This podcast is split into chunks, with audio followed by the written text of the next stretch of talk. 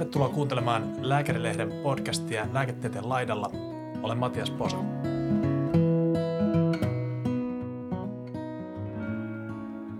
Tänään meillä on vieraana Antti Mauno ja tarkoituksena Antin kanssa meidän on käydä läpi ehkä sellaiselle tavanlääkärille vähän poikkeuksellista urapolkua, nimittäin yrittäjyyttä lääkärinä. Kerro Antti alkuun taustoista lyhyesti ja miten olet päätynyt nimenomaan yrittäjäksi? Joo, kiitos Matias. Suuri kunnia olla täällä uuden podcastin äärellä ja samalla uusi päänahka tuli napattua tästä. Tämä on mun ensimmäinen podcast-nauhoitus myös ikinä. Antti Maan on tosiaan nimi. Peruskoulutus on lääkäri ja myöskin Aalto-yliopistosta tuotantalouden kandidaatti. Valmistunut Helsingin lääkiksestä 2019 – ja tota, tällä hetkellä päätyössäni toimin yhtenä yrittäjistä ja osakkaista tuollaisessa laatupäivystysnimisessä ostopalvelulääkäriyrityksessä. Ehkä miten, miten lähtisin tuota omaa taustaa purkamaan, niin mä silloin opiskeluaikoina tutustuin tosi alkuvaiheessa lääkisessä, niin tutustuin pariin jampaan, ketkä oli tehnyt kauppatieteen ja tuotantalouden opintoisiin samalla – ja sitten ne oli aika samanhenkisiä tyyppejä kuin mä. Et niillä oli aika paljon drivea elämässä, tosi paljon kiinnostusta tehdä vähän muutakin kuin perinteistä lääketiedettä. Ja he sitten suosittelevat, että muunkin kannattaisi käydä tutustumassa vähän tuolla perinteisen lääkärikoulun ulkopuolella. Ja niinpä mä päädyin sitten aika aikaisessa vaiheessa uraa jo tonne Aalto-yliopiston tuotantaloudelle, missä se ilmapiiri, kaverit, verkostot ja muu ympäristö veikin mennessään. Niin, että sä nimenomaan koet, että, että tällainen samanhenkisten porukkaan ohjautuminen on se tapa, millä sä oot päätynyt oikeastaan tähän No joo, se varmasti kyllä. Mä uskon hirveästi sellaiseen ajopuuteoriaan ja mä tykkään hirveästi tavata uusia ihmisiä ja oppia uusia asioita myös. Mutta jos nyt katon taaksepäin vielä ja mietin sitä nuorta Anttia siellä yliopiston alkuvuosina, niin ei mulla ollut yhtään tällaiset tavoitteet elämässä, että mä olisin tällaisessa positiossa kuin missä mä oon tällä hetkellä. Että kyllä siinä on tosi paljon sattumaa mukana. Joo. Käydään mennään siihen, että minkälainen yritys siis sanoit lyhyesti esittelit jotain, missä olet nyt tällä hetkellä pää, pääasiassa toimit, niin tota, kerro vähän, minkälainen operaatio on kyseessä. Joo, eli laatupäivystys on tällainen perinteinen tai perinteisesti eh, nimitettävä vuokralääkäriyritys, ostopalvelulääkäriyritys, eli julkinen sektori ulkoistaa ja kilpailuttaa tiettyjä palveluita, ja laatupäivystys on yksi näistä operaattoreista, joka sitten toimittaa työvoimaa, ottaa pieniä kokonaisuuksia haltuun ja ennen kaikkea ratkaisee ongelmia, mitä tilaajalla on. Joskus se ongelma saattaa liittyä siihen, että työvoimaa ei ole, kun sitä pitäisi olla – tai sitten, että tiettyä palvelukokonaisuutta ei osata itse tuottaa. Ja sitten se on helpompi ulkoistaa tällaiselle operaattorille, joka tekee sen jollakin hintamallilla, esimerkiksi euro per tunti tai euro per vuosi ja tietyin vaatimuksiin. Tällainen ulkoistusmarkkina on kasvava. Nyt on tietysti tosi paljon kysymysmerkkejä ilmassa, kun tuli hyvinvointialueet ja muutenkin on tällainen post-korona tilanne päällä – mutta itse uskon, että laadukkaille ostopalveluille on edelleen kysyntää jatkossakin. Miten sä päädyit just tähän firmaan, tähän ideaan? Kun jos miettii sitä polkua, minkä kuvasit, niin se oli kuitenkin varmaan aika auki, että ei, ei ehkä ollut silloin just ensimmäisenä vuonna ideana, että just tämä on se, se tarkka toimiala, mihin lähdet. Joo, tosi, tosi hyvä kysymys ja edelleen korostan sitä – sattumoomia ja sattumuksia ja sitä, että tapaa erilaisia ihmisiä. Opiskeluaikana tein siis samaan aikaan lääketieteen ja tuotantotalouden opintoja. Mä tein niitä tuotantotalouden opintoja vähän silleen ehkä puolivaloilla tai silleen puolikas tahtia sen suhteen, että tavoitteena ei ollutkaan oikeastaan tehdä sitä diplomi-insinöörin tutkintoa, vaan enemmänkin käydä fiilistelemässä, tapaa, tapaa uusia ihmisiä ja saada uusia virikkeitä. No sitten opiskeluaikana siinä opintojen – Lisäksi päädyin kokeilemaan vielä liikkeenjohdon konsultointia ja sitten terveyspalveluyrityksessä tällaista analyytikon pestiä. Ja molemmat oli aika siistejä juttui, mutta all in all mä tiesin, että mä haluan tehdä jotain muuta. Ja mä oon aika pitkään ollut sellainen tyyppi, joka haluaa tehdä itse asioita ja opetella itse. Et mä oon tykännyt siitä, että mä voin ottaa vastuuta ja mä sit saan tehdä asioita vähän mun omalla tavalla – Ja so far so good, että tähän mennessä elämä on ollut ihan ok ja edelleen on kiva mennä töihin joka päivä. Ja sitten kun lääketieteen lisensiaatin tutkinnon sai pakettiin, niin sitten mä aloin tota, päivystämään. Mä tykkäsin akuuttilääketieteestä, mä tykkäsin siitä päivystyspoliklinikan nopeatempoisesta duunista, ongelmanratkaisusta ja niiden piirien kautta mä tutustuinkin niihin tyyppeihin, ketkä on nykyään mun yhtiökumppaneita. Ja laatupäivystys on kolme vuotta vanha, aloittanut toimintaansa silloin 2020 maaliskuussa samaan aikaan kuin ensimmäinen korona-aalto iski Suomeen ja markkina muuttukin kertaheitolla. Ja mä oon ollut siinä laatupäivystyksen tarinassa mukana alusta alkaen ensin tällaisena itsenäisenä ammattiharjoittajana tai alihankkijana, mutta heti jo sen toiminnan alkaessa perustajat jo ties, että ne haluaa mut siihen messiin yrittäjäksi. Ja sitten me kesällä 2020 ruvettiin jo puuhailemaan sitä, että mä tulisin osakkaaksi ja yhdeksi direktööreistä mukaan projektiin. Joo. Et kuulostaa vähän siltä, että sä oot päässyt tuossa roolissa nyt sit yhdistämään aika hyvin nämä sun kaksi pääasiallista kiinnostuksen kohdetta. Niin lääketieteellisesti sitten tämä tällainen päivystystyö ja, ja sen tuomat nämä nopeat käänteet ja sitten toisaalta se yleinen tämä fiilis, mikä sulla on ilmeisesti ollut pidemmän aikaa, että pääsee itse säätelemään sitä, millaista työtä tekee ja, ja missä, missä työskentelee ja näin edespäin. No joo, ehdottomasti. Eli ähm, tällainen palveluliiketoiminnan rajapinta, missä vastaan siitä niin kuin bisneksestä, että se palvelu pyörii ja myöskin siitä ehkä kliinisestä työstä kliinisestä laadusta, tiimin kasaamisesta, niin kyllähän tuossa on käytännössä sitä terveydenhuollon tuotantotalouden ydintä aika lähellä. Joo, usko, uskokse, että se tuotantotalouden tutkinto, toi varmaan sinänsä joillekin kuulijoille ainakin kuulostaa jo aikamoiselta – tahdilta, että tekee kahta tutkintoa samaan aikaan ja, ja näin, niin onko se edellytys ja, ja mitä, mitä sä koet saaneet tietysti näiden kontaktien lisäksi niin siitä tähän nykyiseen rooliin? Toi on tosi hyvä kysymys ja toimin mentorina myös muutamalle nuoremmalle kollegalle, joista osa on joko käynyt erilaisia opintoja lääkiksen ulkopuolella ja osa pohtii sitten, että pitäisikö käydä jossain. Ää, oman kokemuksen kautta Sanoisin, että se ei ole välttämätöntä mitenkään, mutta toisaalta vielä kun katsoo itse taaksepäin, niin mulle oli todella hyödyllistä ihan ihmisenä kasvamisessa, että mä näin asioita siitä niin sanotun meikkukuplan ulkopuolelta. Antoi perspektiiviä siihen, miten liike-elämässä toimitaan, miten ylipäänsä yritykset pyörii ja, ja muita tällaisia työelämätaitoja. Sinänsä niin kuin substanssiosaamista, jos, jos yrittäjyyttä miettii, etenkin lääkärinä, niin suosittelisin, että käy läpi vähintäänkin tällaisia liiketoiminnan lasken, vaikka laskentatoimen, rahoituksen ja muiden tällaisten prosessien ehkä peruskursseja.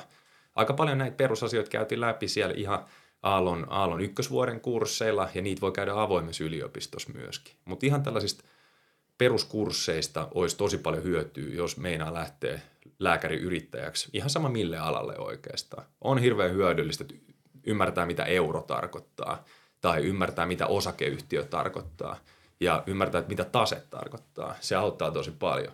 Ja sitten jos osaa siihen vähän laskea vielä päälle, että miten, miten mietitään erilaisia puskureita tai varastoa tai tuotekehitystä, ehkä jopa jotain juridiikkaan liittyvää, niin siitä on merkittävästi apua.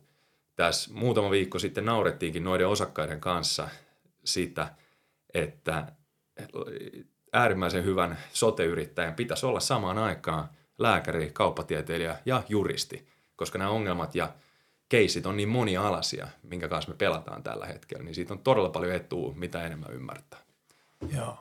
Miten sä, tai toi, toi kuulostaa sellaiselta aika, no siinä on todella paljon näitä erilaisia kokonaisuuksia. Se varmaan sellaiselle, joka ei ole vielä sitä yrittämistään aloittanut, niin jopa tuntuu pelottavalta se, se tietotaidon vaatimusten laaja skaala.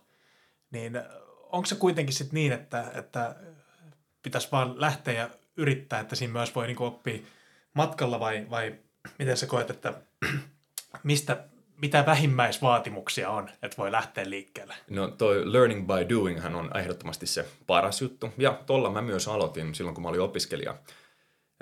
Lääkiksen puolivälissä perustettiin mun kaverin kanssa sellainen firma, jonka tavoitteena oli tuoda potilaita Suomeen yksityissektorille asiakkaiksi Venäjältä.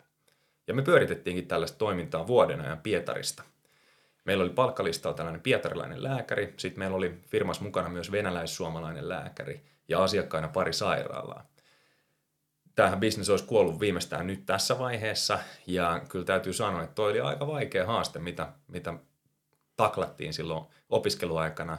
Ää, nyt toi terveysmatkailu on kasvanut aika kivasti, etenkin Ruotsista valuu potilaita Suomeen edelleen tällä hetkellä, mutta tälle jälkikäteen sekään ei välttämättä olisi ollut mun juttu. Ja siinä tuli, mä sanon aika usein, että mulla tuli opittu yhden MBAn verran asioita siinä puolentoista vuoden aikana, kun tota hommaa pyöritti. Eli tällainen tekemällä oppii on tosi arvokasta ja joskus pitää vaan ryhtyä hommiin, mutta – pitää myös ehkä valita ne oikeat alat ja oikeat jutut, mitä lähtee sitten pohtimaan. Että liian, ehkä liian pieniä tai liian vaikeita asioita ei välttämättä sitten yrittäjänä kannata lähteä tekemään. Aika hyvä keino esimerkiksi arvottaa tällainen homma on ihan toimi vaikka itsenäisenä ammatinharjoittajana tai lääkärinä oman osakeyhtiön kautta. Se on vähän tällaista, en mä nyt tiedä, kevyt yrittäjyyttä, mutta se, että hallitsee sitä omaa kalenteria, omaa laskutusta – oman osakeyhtiön kautta esimerkiksi sijoituksia, niin se voi olla aika arvokas oppi myös monelle sitten. Ja sitä kautta voi syntyä uusia ajatuksia ja tavata uusia ihmisiä, ketkä ehkä tekee samalla tavalla tai, tai muuten saada virikkeitä sitten aikaan. Mm. Mutta siitä ei varmaan päästä niin kuin yli tai ympäri, että, että kyllä se rohkeutta vaatii sitten siinä alkuvaiheessa tietyllä tavalla sellaista, sellaista tuntemattomaan hyppäämistä, kun ei olekaan turvallisessa – työsuhteessa, missä kerrotaan, että, että mitkä, mitkä pätkät tuu töihin, vaan pitää itse etsiä ikään kuin ne, ne vuorot ja toimeksannot. Joo, joo, totta kai. Ja toi on sen yrittäjyyden ydin oikeastaan. Että yrittäjä pärjää silloin, jos hän tekee fiksummin ja enemmän kuin muut. Yleensä se pelkkä fiksummin ei riitä, vaan sitten on pakko tehdä myös enemmän kuin muut. Ja pitää pitää huoli, että yritys pyörii 247, siihen pitää rakentaa tiettyjä palapelejä – ja, ja organisaatiokaavio ja prosessi ja muutenkin miettiä, että miten se toimii, jos et sä ole itse täysin siinä mukana. No, joskus yrittäjänkin pitää nukkua. Ja sehän vaatii ihan hirveästi rohkeutta ja tietyssä mielessä sitten vaihtoehtoiskustannuksia myöskin on. Mä oon valmistunut neljä vuotta sitten, mä en ole tehnyt TK-palveluita päivääkään ja mun, mä en ole tehnyt erikoistumispalveluita päivääkään.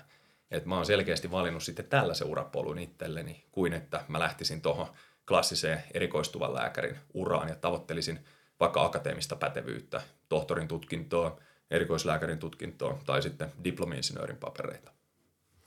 Mikä sun fiilis on, että, että onko se kuitenkin niin, että sellainen keskivertolääkäri, että et, et, et, sopiiko lääkäri yrittäjäksi? Tämä on ehkä vähän tällainen yläotsikkotason kysymys, mutta mitä mieltä sä oot, että onko tämä ala, onko ihmiset yleensä sen tyyppisiä, että he sopii tähän? Mitä mieltä sä oot? Ää, tästä näkee keskustelua aika ajoin myös tuolla tota, lääkäreiden sosiaalisessa mediassa, Facebookissa ja ehkä tällainen vähän varttuneemmat ja kokeneemmat lääkärit on sitä mieltä, että lääkäri soveltuu lääkärin työhön eikä esimerkiksi johtotehtäviin tai bisneksen pariin. Mä taas on sitä mieltä, että lääkärikoulussa opetetaan ensisijaisesti ongelmanratkaisua ja ongelmanratkaisu on tärkeintä työelämässä ja etenkin bisneksessä. Paljon sellaisia asioita, mitä mä teen potilaiden kanssa, niin ne samat prinsiipit pätee myös siellä liikkeenjohdon konsultoinnissa. Silloin kun mä kävin yhden kesätyön tekemässä ulkomailla liikkeenjohdon konsulttina, mä hiffasin, että vitsi, nämä on ihan samanlaisia ongelmia eri ympäristössä, mitä mä ratkaisen tämän pörssiyhtiön kanssa, kuin mitä mä ratkaisen potilaiden kanssa. Eli meillä on joku tietty anamneesi tai tulosyy, vaikka tulosyy. Tulosyy on tappiollinen liiketoiminta. Ja sitten siinä on tietty anamneesi, että mitä tarinaa siihen liittyy, miten firma on pärjännyt tai minkälainen se liiketoimintakenttä on. Sitten mennään statukseen, katsotaan vähän labraa, muuta tällaista, tehdään tilinpäätöslaskelmia, haastatellaan henkilökuntaa yrityksessä tai muita tällaisia analytiikan palasia. Ja sitten päädytään suunnitelmaan.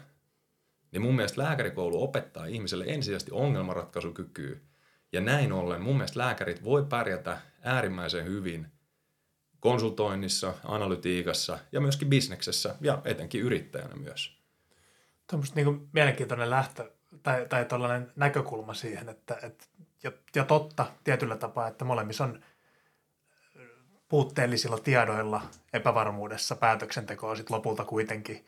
Kyllähän siihen pohjaksi on sitä tietoa, just vaikka voi olla tuotantotalouden tutkinnosta tai lääketieteen tutkinnosta, sitä substanssia siinä taustalla, jotain tutkimusnäyttöä erilaisista malleista, mitkä vois toimia, mutta sitten se valinta täytyy kuitenkin tehdä ja jokainen keissi on ehkä tavallaan kuitenkin ainakin joiltain osin uniikki. On totta kai, ja, ja tätä mallia ei voi suoraan vetää mihin tahansa ympäristöön. Mutta um, lääkäri soveltuu koulutuksensa ja ammattinsa puolesta mun mielestä yrittäjäksi äärimmäisen hyvin.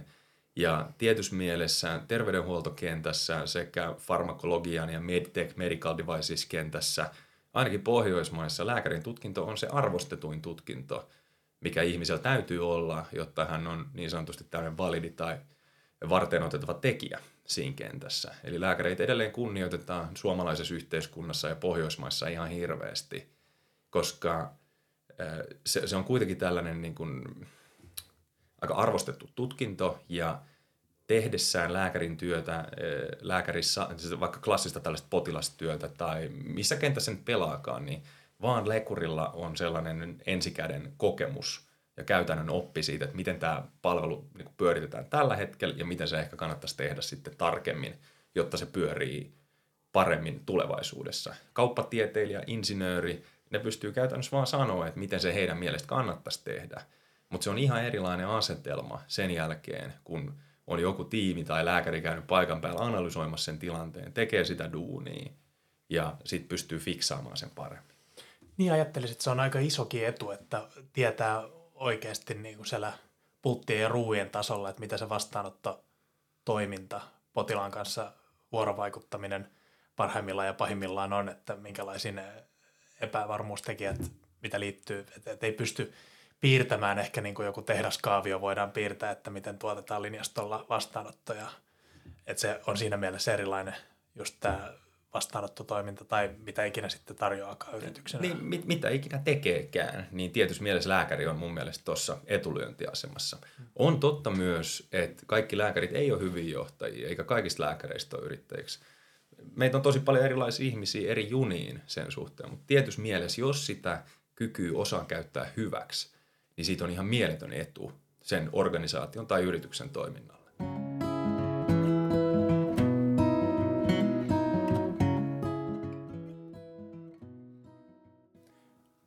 Tuossa mainitsit, että sosiaalisessa mediassa tästä on lääkärien taholta käyty eri näkökulmia siellä on esitetty, niin onko se itse henkilökohtaisesti törmännyt kommentteihin, että lääkäri ei tätä, tätä roolia voi ottaa, yrittäjän roolia joko lääkärien tai sitten muiden ammattikuntien edustajien taholta? No tälleen nuorempaa sukupolvea kun edustaa, niin nythän markkina ja ammattikunta alkaa olla aika liberaali ja ymmärtää, että on erilaisia urapolkuja. Ja mun mielestä tällainen asia pitäisi ottaa vielä paremmin huomioon sitten vaikka yliopistotasolla ja, ja myöskin sitten, voiko, voisiko esimerkiksi lääkärin liitto tehdä jotain vielä tämän asian edistämiseen. Hienoja hankkeita on ollut joka tapauksessa. Ja voi toki olla, että vaikka korona tai tämä hyvinvointi alueiden uudistus on syönyt siltä vähän potkua, mutta tässä olisi tosi paljon potentiaalia laajempaakin yhteistyöhön eri, eri tota, organisaatioiden välillä. Mutta niin lyhyt vastaus kysymykseen, että onko törmännyt sitten että lä, lä, ajatuksiin, että lääkärin ei pitäisi ehkä siellä liiketoimintakentässä tai yrittäjänä pärjätä, niin aika vähän sellaista sitten niin kuin first hand purnausta tulee vastaan. Että kyllä se on ehkä enemmän tällaista tota, kateellisten huutelua tai sitten tornin huhuilua. Niin, aivan. Mietin tota, to, jos palataan sillä yrittäjyyteen tai siihen lähtemiseen yleisesti, niin ainakin joissain yhteyksissä kuulee, että sellainen, se on väärin käsitys, että se idea olisi jotenkin se ydin, että pitää olla joku maailmaa mullistava lääketieteen volt tai joku tällainen, mikä, mikä sitten on se lähtökohta, vaan että tärkeämpää olisi se, että just lähtee tekemisen kautta ja löytää ehkä niitä ratkaisuja sit, sit siellä toimintamallin sisällä, mitä ei näin niin kuin ulkopuolelta pysty ehkä toteamaan. Mitä mieltä sä oot? Onko se, ei se ehkä kahtia jakaudu just tämän, tämän asian suhteen, mutta kiinnostaisi kuulla sun mielipidettä. Joo, yrittäjyyttä ja yrityksiä on tosi monenlaisia, eli noin Waltit ja muut esimerkit, mistä kevyesti mainitsit, niin nehän on tällaisia äh, venture capital eli riskirahoitteisia äh, hankkeita, missä tyypillisesti sijoittajat ja yrittäjät hakee sellaisia kohteita, missä kasvu voi tulla äh, miljardeihin euroihin saakka. Ja sitten taas ehkä se kenttä, mitä mä edustan enemmän, varsinkin tässä ostopalvelutoiminnassa, niin tämä on tällaista perinteisempää palveluyrittämistä. Molempia tarvitaan. Kummas on enemmän riskiä, niin en sitten tiedä. Ähm, numerisesti jos katsoo, niin tällainen peruspalveluliiketoiminta, missä ei käytetä vuosikausia aikaa jonkinnäköisen tuotteen kehittämiseen tai johonkin patentti-innovaatioon, niin tämähän on tosi paljon helpompaa ja suoraviivaisempaa ja kassavirtaan pääsee, eli liikevaihtoon pääsee nopeammin käsiksi. Tuollaisessa Waltin tyylisessä kasvuyrittämisessä on tosi paljon enemmän riskiä, ja sitten pitää yrittäjän pohtia, että, että minkälaista innovaatiota, minkälaista elämää ja minkälaista bisnestä hän haluaa sitten tuottaa. Molemmissa on puolensa ja puolensa oikeastaan. Mä itse olen nähnyt itseni enemmän tällaisena palveluyrittäjänä nyt viimeisten vuosien aikana. Toimin sijoittajana myöskin lastensuojeluliiketoiminnassa ja sitten toimin tota, sijoittajana myöskin tällaisessa rokotusvastaanottobisneksessä. Nämä on kaikki kassa virta po, niin kuin bisneksiin, että laskut maksetaan joka kuukausi ja selkeä malli, että mistä asiakkaat sitten löydetään. Mutta viimeisen vuoden aikana mä oon sitten hypännyt sijoittajaksi ja neuvonantajaksi mukaan myös pariin tällaiseen firmaan, jossa kehitetään tällaista ja yritetään lanseerata tällaista tota, medical device-tuotetta niin kuin mittaustekniikan maailmassa ja myöskin sitten tällaista venture capital rahoitettua hoivafirmaan. Eli mä haluan myös jatkossa tutustua ja olla enemmän mukana tämän kaltaisessa toiminnassa sitten. Paljon tulee viikkotunteja tuosta. Tuossa kuulostaa, että alkaa olla aika monta rautaa tulessa.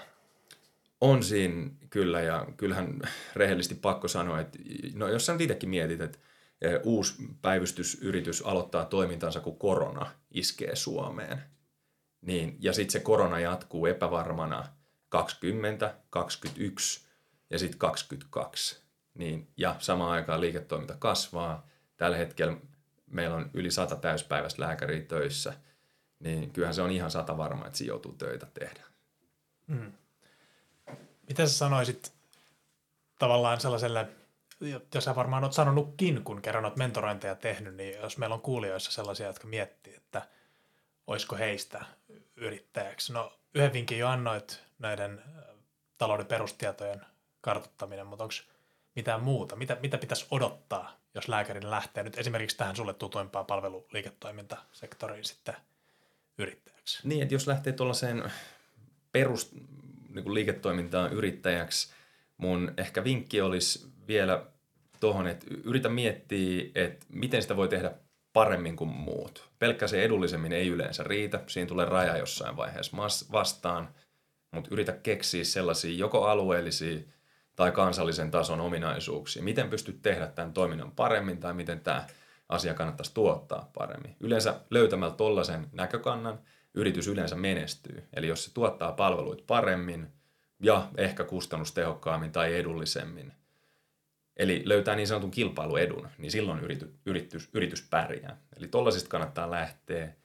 Ähm, mutta ihan tällaisista perus puhutaanko me nyt vielä tällaisista tota, elämänlaadun odotuksista tai, tai mi, mitä no, tarkoitat miksei, miksei niistäkin, että, että tavallaan, että, että mihin lääkäri ryhtyy, kun hän ryhtyy yrittäjäksi lääkärin alalla tai lääketieteen alalla? Joo, no kyllähän hän, lääkäri ottaa mielettömän riskin ää, opintojen käytännössä hidastumiseen. Aika usein pitää hypätä pois siitä erikoistuvan lääkärin oravan pyörästä tai ammatista sitten, miksi sitä haluaa kutsua. Eli sen ammatillisen pätevyyden, päte, pätevyyden hankkiminen hidastuu ja sitten pitää valmistautua kyllä merkittävään, merkittävään työmäärän kasvuun. Mä en itse usko, että niin tällaista todella menestyvää firmaa pystyy kukaan perustamaan osa-aikaisesti.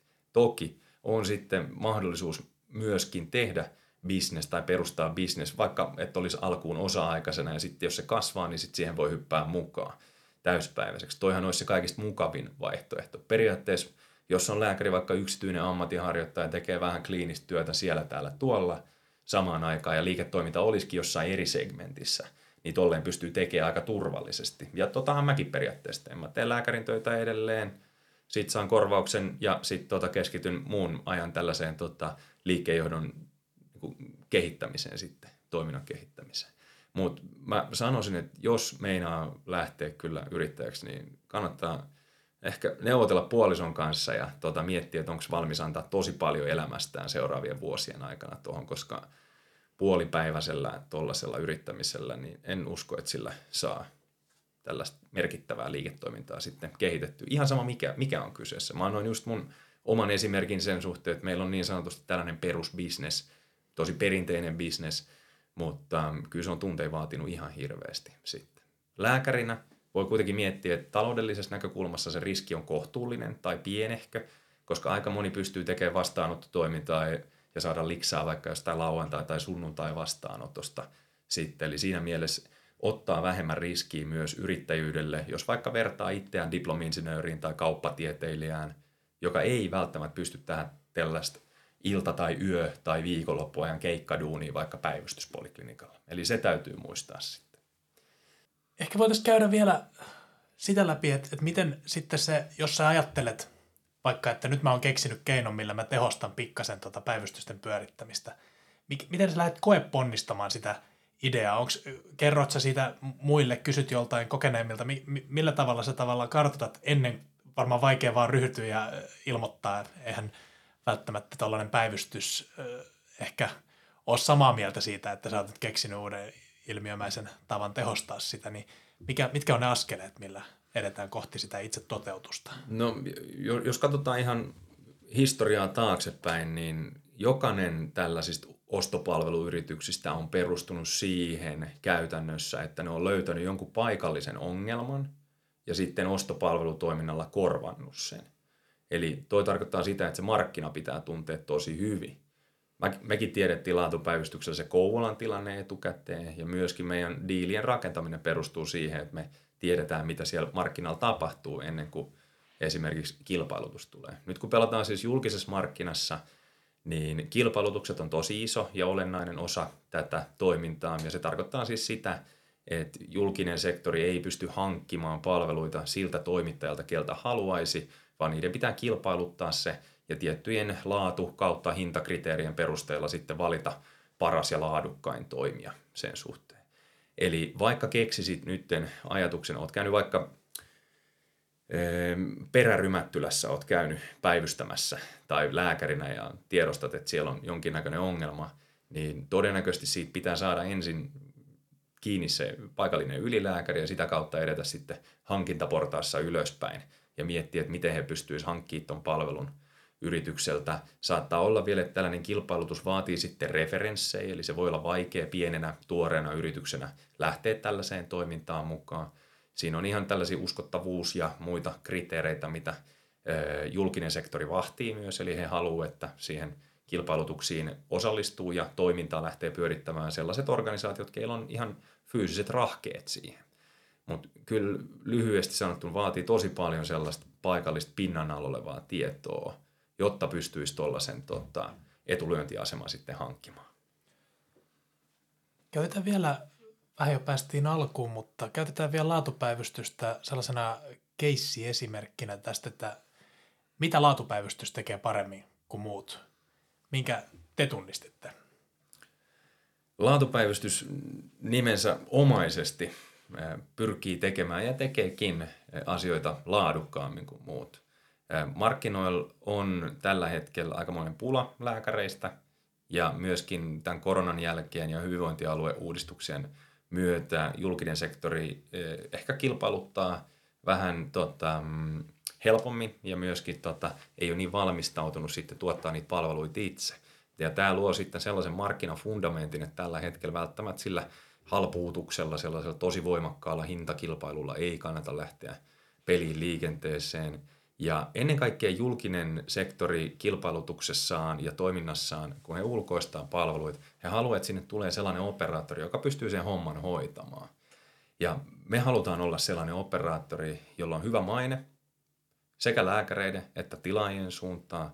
Ja pyritään siihen, että meiltä tulee laadukkaita lääkäreitä ja me pystytään tarjoamaan hyviä pitkäaikaisia työpaikkoja sen suhteen. Mä aika usein käytän sellaista vertausta, että me ollaan hirveän hyvä työpaikka ihmiselle, joka haluaisi nauttia sellaisesta ehkä erikoistuvan lääkärin kouluttautumisesta, järjestelmällisyydestä, infrasta, mutta ei ole kuitenkaan valmis hylkäämään sitä, että hänellä olisi ehkä enemmän autonomiaa sitten työvuorojen valitsemiseen ja työpaikkojen valitsemiseen, kuten tällaisessa perinteisessä ehkä keikkalääkäribisneksessä sitten on.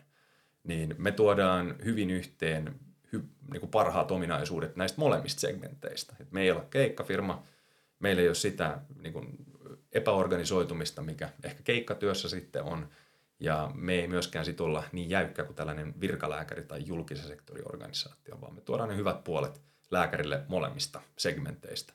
Ja se, että me saadaan hyviä lääkäreitä palkattua pitkäaikaisiin työsuhteisiin, joita me saadaan vielä koulutettua kaiken lisäksi paremmiksi työntekijöiksi ja lääkäreiksi, niin se tarkoittaa myös julkisen tilaajan suuntaan, että meiltä tulee laadukasta työvoimaa.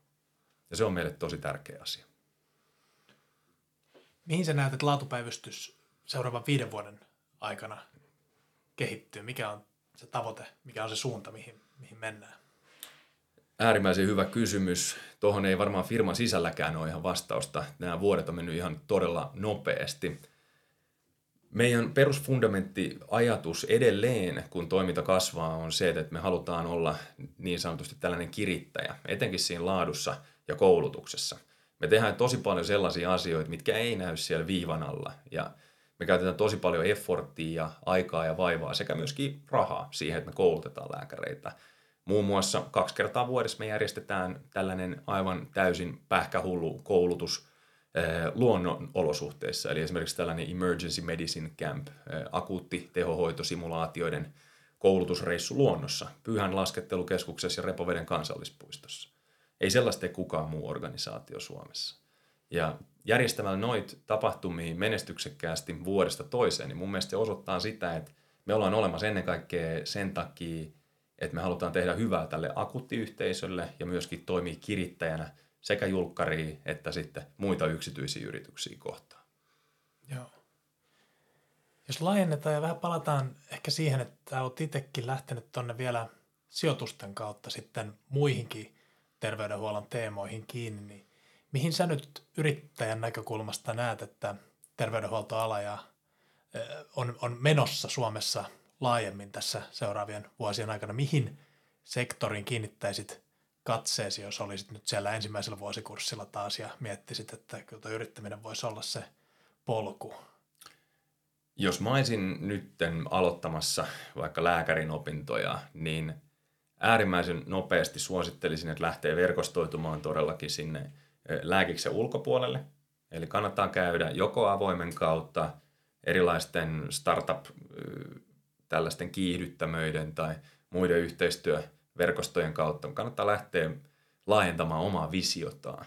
Et ihan vaan tutustumaan siihen, että mitä kaikkea tuolla markkinoilla mahdollista tehdä. Maailmassa on niin mielettömästi erilaisia mahdollisuuksia. Ja kyllä mullakin on tässä vuosien varrella tullut sellaisia ajatuksia, että vitsi kun mä en tohon juttuun lähtenyt. Esimerkiksi yksi ihan konkreettinen juttu, mitä, mikä mua on vähän jäänyt harmittamaan, on se, että mä en ole ikinä käynyt ulkomailla opiskelemassa. Mä uskon, että sieltä, etenkin ehkä Jenkeistä, missä tällainen healthcare-markkina on todella iso, niin sieltä olisi voinut tarttua vaikka mitä eväitä matkaa ja vaikka minkälaisia uramahdollisuuksia myöskin. Mutta se ehkä ensimmäinen ajatus on, että käy verkostoitumassa mahdollisimman laajasti jossain muualla, on se sitten joko opintojen parissa tai sitten vaan erilaisissa tapahtumissa. Ja sitten toinen on, että yritä löytää elämääsi ja yhteisössä sellaisia ihmisiä, jotka pystyy opettaa sua eteenpäin. Vähän toimii neuvonantajina tai sitten antaa inspiraatio virikettä. Mä pyrin itse aktiivisesti tarjoamaan tällaista niin kuin takaisin yhteisölle. Esimerkiksi tänä talvena yhteistyössä LKSn alumnijärjestön kanssa järkättiin tällainen lääkäreitä liike-elämään tapahtuma, minne sitten kasasin puhujia, alumneja, lääkäreitä, jotka toimii liike-elämässä myös jollakin tavalla. Se oli hirveän totta, mukava kokemus ja sai positiivista kaikua. Sitten jos mennään ihan sinne niin kuin sote-sektorille, että kun se muuttuu tosi paljon tällä hetkellä, niin mihin siellä kannattaisi kiinnittää huomioon, niin ehkä sopii vastaus vähän varttuneemmalle opiskelijalle tai sitten lääkärille, joka on jo kerryttänyt työkokemusta, niin miettisin, että mitkä on sellaisia kokonaisuuksia, missä julkinen ja yksityinen voisi tehdä yhteistyötä. Mä uskon vahvasti julkisen ja yksityisen yhteistyöhön. Suomessa pitäisi edelleen olla vahva tällainen eh, peruspalveluiden julkinen sektori, mitä yksityinen pystyy sitten auttaa täydentämään. Niin näitä kannattaa miettiä, että mikä siellä on sellaista, että missä yhteistyötä voisi tiivistää, luoda tai sitten kehittää uudestaan. Ja puhumattakaan sitten ihan tällaisesta voimakkaasta startup-kentästä, medical devices, lääketeknologia, farmakologia, muut tällaiset. Eli etenkin yksityispuolella tällainen itsensä mittaani ja biohackerointi on todella niin kuin kuuma kenttä tällä hetkellä. Meillä on paljon lisäksi kansansairauksia, mitkä lisääntyy, diabetes, verenpaine, kansa ikääntyy, väestö ikääntyy, niin onko siellä jotain sellaisia ajatuksia, mitä – pystyisi lähteä iteroimaan ja uudelleen miettimään. Ja nämä ehkä jälkimmäiset ajatukset on sellaisia, mitkä vaatii sitten, että lääkärillä on jo jonkinnäköinen työkokemus, eli ymmärtää, että miten näitä tauteja ja ongelmia käsitellään siinä peruslääkärin kliinisessä työssä.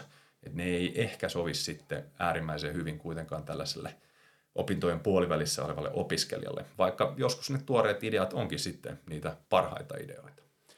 Niin, että ehkä mäkin olin vähän jotenkin tarpeettomasti jumissa näissä kysymyksen asetteluissa siinä ajatuksessa, että se on nimenomaan se nuori opiskelija, sitä, joka sitä lähtee vetää, että yhtä lailla joku kokenut diabetologi voi olla paras, tai varmaan onkin paras tunnistamaan niitä, niitä kehityskohteita, just nimenomaan diabeteksen paikka nyt esimerkkinä hoitoketjuissa. Miten sä, jos vähän laajennetaan ja syrjäytään, se on tietysti vaaleissakin ollut jo pinnalla paljon tällainen teema kuin Suomi-yrittäjälle? Minkälainen paikka? Heti tulee mieleen jotenkin jo ajatuksen tasolla, että jos lähtisi terveydenhuollon alan yrittäjäksi Suomessa, niin että se byrokratian määrä ja, ja täytettävien lappujen määrä jo, jo noin niin kuin ajatuksena pelottaa mua, vaikka en tiedä edes mitä kaikkea siihen täytyy tuottaa. Niin miten olet kokenut ja mitä kehittäisit? No tosta mulla on monen vuoden kokemus. Mä oon yrittäjänä toiminut käytännössä vuodesta 2016 alkaen ja erilaisia virastoja käynyt läpi ja erilaisia lappuja täytellyt vuodesta toiseen sen suhteen. Ähm, mun pohja-ajatus on, että tämä järjestelmä toimii kohtuullisen hyvin kuitenkin. Verottajan palvelut on aika, aika hyvin toimivia, sitten paljon löytyy netistä erilaisia materiaaleja ja ohjeita – ja sitten aluehallintovirasto ja Valvira toimii aika hyvin kanssa. Ne on pikkusen hitaita tällä hetkellä. Ymmärrän, hyvinvointialueet on perustettu ja koronan jäljiltä voi olla, että on aika paljon ruuhkaa ja muitakin tällaisia ongelmia. Mutta mun perusajatus on, että tämä markkina ja infra, julkinen infra tämän yrittämisen ympärillä toimii aika hyvin. Ehkä voisin miettiä, että jos pystyisi jotain lupaprosesseja – vähän tekemään vielä nopeammiksi. E, esimerkiksi tällainen äm, ihan yks, yksityisen tai yksinäisen, yksinäisen lääkärin perustama osakeyhtiö, jos se haluaa toimia terveyspalveluyrityksenä, niin siinä on tällainen muutaman kuukauden paperirumba. Mutta siihenkin on olemassa kirjanpitoyrityksiä, ketkä tekee tämän palvelun vaikka parilla tuhannella eurolla. Et yksityisen lääkärin ei tarvitse käyttää siihen hirveästi aikaa.